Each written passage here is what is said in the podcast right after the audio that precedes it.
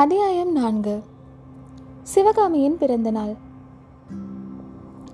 ஆஹா சிவகாமியை நாம் பார்த்து எத்தனை காலம் ஆகிவிட்டது காஞ்சியை விட்டு வெளியே போகக்கூடாது என்று சக்கரவர்த்தி மாமல்லருக்குத்தானே கட்டளையிட்டிருக்கிறார். நாம் போவதற்கு எவ்வித தடையும் இல்லையே. எனவே அரண்ய மதியில் உள்ள ஆயனரின் சிற்ப மாளிகைக்கு உடனே செல்வோம்.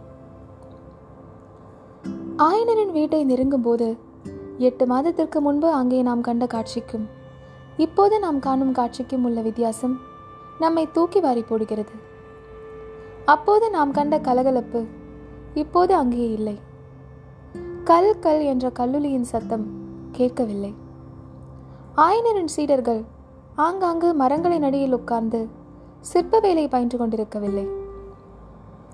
காட்டு மரங்களின் தோற்றத்திலே கூட வித்தியாசம் இருக்கிறது. முன்பு நாம் வந்திருந்த போது வசந்த காலம். விருட்சங்கள் புதிய தளிர்களை விட்டிருந்தன. மாமரங்களிலோ இளம் தளிர்களுடன் பூங்கொத்துக்கள் குலுங்கின. அரச மரங்களும் ஆலமரங்களும் தங்க நிற இலைகளால் மூடப்பட்டிருந்தன. இப்போதோ மரங்களில் முற்றிய கரும் பசுமை பொருந்திய இலைகளும் பாதி காய்ந்த சருகுகளுமே காணப்படுகின்றன. பூமியெல்லாம் இலைச்சருகுகள் பரவி கிடந்தன. சில இடங்களில் குட்டை குட்டையாக மழை தண்ணீர் தேங்கி இருக்கிறது முதல் நாள் இரவு பெய்த மழை நீர் மரங்களின் நிலைகளில் தங்கி இருந்தது குளிர்ந்த வாடைக்காற்று அடிக்கும்போது சலசலவென்று பூமியில் உதிர்கிறது. அந்த பிரதேசத்தில் ஏற்பட்டிருந்த மாறுதலை நினைத்து மரங்களும் துயரப்பட்டு கண்ணீர் உதிர்ப்பதைப் போல தோன்றுகிறது. வன விருட்சங்களில் வாழ்ந்த பட்சிகளின் அமுதகானத்திற்கு மட்டும் எவ்வித குறையும் ஏற்பட்டதாக தெரியவில்லை. விதவிதமான மதுர குரல்களில் எத்தனை எத்தனையோ கீதங்கள் கேட்கின்றன. ஆனால் அந்த குரல்களிலும் ஒரு வேற்றுமை தெரிகிறது. முன்பு அந்த குரல்களில் தொனித்த குதூகல கழிப்பை இப்போது காணவில்லை. சென்று போன ஆனந்தமான காலத்தை நினைத்து மனம் கசிந்து பாடும் சோக கீதமாக துணித்தது வீட்டை நெருங்கிச் சென்றோமானால் ஒரே ஒரு விருட்சத்தின் அடியில் மட்டும் யாரோ இரண்டு பேர் உட்கார்ந்து வேலை செய்து கொண்டிருப்பது கண்ணுக்கு புலனாகிறது. ஆம் அவர்களில் ஒருவர் ஆயன சிற்பிதான் ஆனால் அந்த மேதையின் முகத்தில் முன்னம் நாம் பார்த்த சாந்தம் இப்போது எங்கே? அந்த கண்களிலே இந்த ஆவல் வெறி எப்போது குடிகொண்டது? அவரும் அவருடன் இருக்கும் இன்னொருவனும் என்ன செய்து கொண்டிருக்கிறார்கள்? ஏதேதோ பச்சிலைகளை சேர்த்து அவர்கள் கல்லில் வைத்து இடித்தும் மறைத்தும் சாறு இறக்கிக் கொண்டிருக்கிறார்கள். அவர்களுக்கு அருகில் அடுப்பு ஒன்று எரிந்து கொண்டிருக்கிறது. அதில் ஒரு சட்டியில் பச்சிலை சாறு கொதித்து கொண்டிருக்கிறது. சுற்றுப்புறத்தில் பற்பல சட்டிகளில் வர்ண குழம்புகள் இருக்கின்றன. இதையெல்லாம் பார்க்கும்போது ஆயின சிற்பியார் சித்திரம் எழுதுவதற்குரிய வர்ண சேர்க்கை முறைகளை பரிசீலனை செய்து கொண்டிருக்கிறார் என்று ஊகிக்கலாம். போர்க்களத்திலிருந்து சக்கரவர்த்தி மாமல்லபுரத்திலும் மற்ற இடங்களிலும் நடந்து கொண்டிருந்த சிற்ப பணிகளையெல்லாம் நிறுத்திவிடும்படி கட்டளை அனுப்பிய பிறகு ஆயனர் தமது அருமை மகளை அழைத்து கொண்டு பழைய அரண்ய வீட்டுக்கே வந்து சேர்ந்தார். தம்முடைய சீடர்களை தொண்டை மண்டலத்தில் உள்ள எல்லா கோவில்களிலும் பாரத மண்டபங்களை கட்டுவதற்காக அனுப்பிவிட்டார். ஒரே ஒரு சிற்றாலை மட்டும் தம்முடைய உதவிக்கு வைத்துக் கொண்டிருந்தார். சில காலமாகவே ஆயனருடைய உள்ளமானது சிற்பக்கலையிலும் நாட்டிய கலையிலும் ஈடுபடவில்லை. நகார்ஜுன பர்வதத்துக்கு அனுப்பிய பரஞ்சோதி திரும்பி வருவதை அவர் வெகு ஆவலுடன் எதிர்பார்க்க தொடங்கினார். ஆனால் சில நாளைக்கெல்லாம் அவருக்கு பரஞ்சோதியை பற்றிய வெகு விசித்திரமான செய்திகள் கிடைத்தன. அவன் பல்லவ சைனியத்தில் சேர்ந்து பல்லவ குதிரைப்படையின் தளபதியாகிவிட்டான் என்றும் அதிசயமான வீர செயல்களை புரிந்து வருகிறான் என்றும் வதந்திகள் உலாவின. அதற்கு பிறகு நாகநந்தி அடிகளும் அங்கு வரவில்லை. ஆயனருக்கோ என்றும் அழியாத வர்ண ரகசியத்தை அறிந்து கொள்ளும் மாவல் ஒன்றுக்கு பத்து மடங்காக பெருகியது. எனவே அவர் சிற்பக்கலை முதலியவற்றையெல்லாம் ஒரு பக்கத்தில் கட்டி வைத்துவிட்டு வர்ண சேர்க்கை சம்பந்தமான பரிசோதனைகளை ஆரம்பித்தார். சிவகாமியின் நாட்டியக்கலை வளர்ச்சியில் கூட அவருக்கு சிரத்தை குறைந்துவிட்டது. இது சிவகாமிக்கும் சௌகரியமாகவே இருந்தது. ஏனெனில் அவளுடைய வாழ்க்கையாகிய வானத்திலே ஜகஜோதியாக உதயமாகி அவளுடைய இதய தாமரையை மலரச் செய்திருந்த பிரேம சூரியனை பாடி பரவி வாழ்த்தி வணங்குவதற்கே அவளுக்கு காலம் போதாமல் இருந்தது.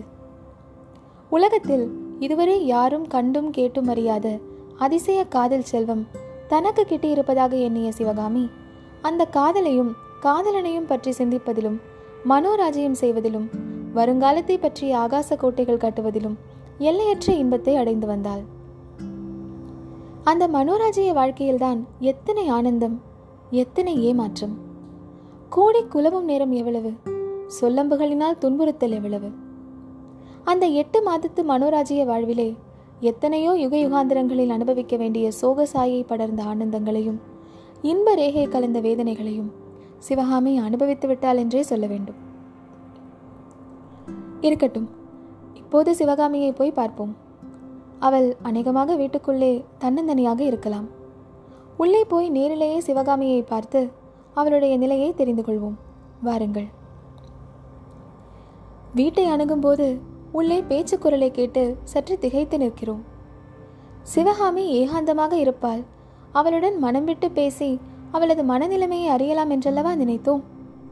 அவளுடன் யார் பேசிக் கொண்டிருக்கிறார்கள்? ஒருவேளை அவளுடைய செவிட்டு அத்தையாக இருக்குமோ? இல்லையே ஆடவரின் குரல். அதிலும் இரண்டு மூன்று ஆடவர் குரல்கள் அல்லவா கேட்கின்றன? உள்ளே நுழைவதற்கு முன்னால் வாசற்படிக்கு அருகில் நின்று சம்பாஷணையை சற்று ஒட்டு கேட்டுவிட்டு உள்ளே போகக்கூடிய சந்தர்ப்பம்தானா என்பதை தெரிந்து கொள்வோம். அம்மணி எங்களிடம் கோபித்துக் கொண்டு என்ன பயன்? பல்லவகுமாரரின் கட்டளையை தானே நிறைவேற்றுகிறோம்? என்று ஒரு ஆண் குரல் சொல்லிற்று. பல்லவகுமாரரும் ஆயிற்று கட்டளையும் ஆயிற்று மாமல்லருக்கு இன்றைக்கு வேறு வேலை இல்லையா? திடீரென்று சிற்பியின் மகளை நினைத்து கொண்டாரோ? இருக்கட்டும். அந்த தந்த பெட்டிக்குள்ளே என்ன இருக்கிறது? திறந்து காட்டுங்கள். என்று கோபம் கொண்ட கோமகளின் அதிகார குரலில் சிவகாமி கட்டளையிட்டாள். தென்பாண்டி நாட்டிலே கொற்கை துறைமுகத்தில் குளித்தெடுத்த அற்புதமான முத்து மாலைகள் இந்த தந்த பெட்டியில் இருக்கின்றன. இதோ பாருங்கள் தேவி. கன்னியாகுப்ஜத்து ஹர்ஷவர்தன சக்கரவர்த்தியின் பட்ட மகிழ்ச்சி கழுத்தில் கூட இம்மாதிரி முத்து மாலையே கிடையாது. எப்படி ஜொலிக்கிறது பார்த்தீர்களா? என்று ஏவலாளன் கூறினான். போதும் போதும். இந்த முத்து மாலைகள் யாருக்கு வேண்டும்? உங்கள் குமார சக்கரவர்த்தியிடம் நான் சொன்னதாக சொல். ஆயின சிற்பியின் வீட்டுக்கு அருகே தாமரை குளக்கரையில் புன்னை மரம் ஒன்று புஷ்பித்திருக்கிறது. காலை நேரத்தில் அம்மரத்தடிக்கு சென்றால் தரையிலே ஆயிரம் ஆயிரம் முத்துக்கள் சொரிந்து கிடக்கும். அந்த புன்னை மலர் முத்துக்களின் அழகுக்கு உரை போட காணாதே இந்த கொற்கை முத்து என்று சொல். வேண்டுமானால் ஒரு நாள் காலையில் வந்து பார்த்துவிட்டு போகட்டும்.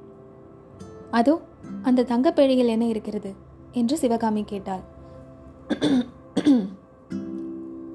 அம்மணி அலைக்கடலின் ஆழத்திலே சௌந்தரிய தேவதை ஒழித்து வைத்திருந்த பவளங்கள் சமுத்திரராஜனின் கடும் காவலை மீறி அபகரித்து கொண்டு வரப்பட்டவை.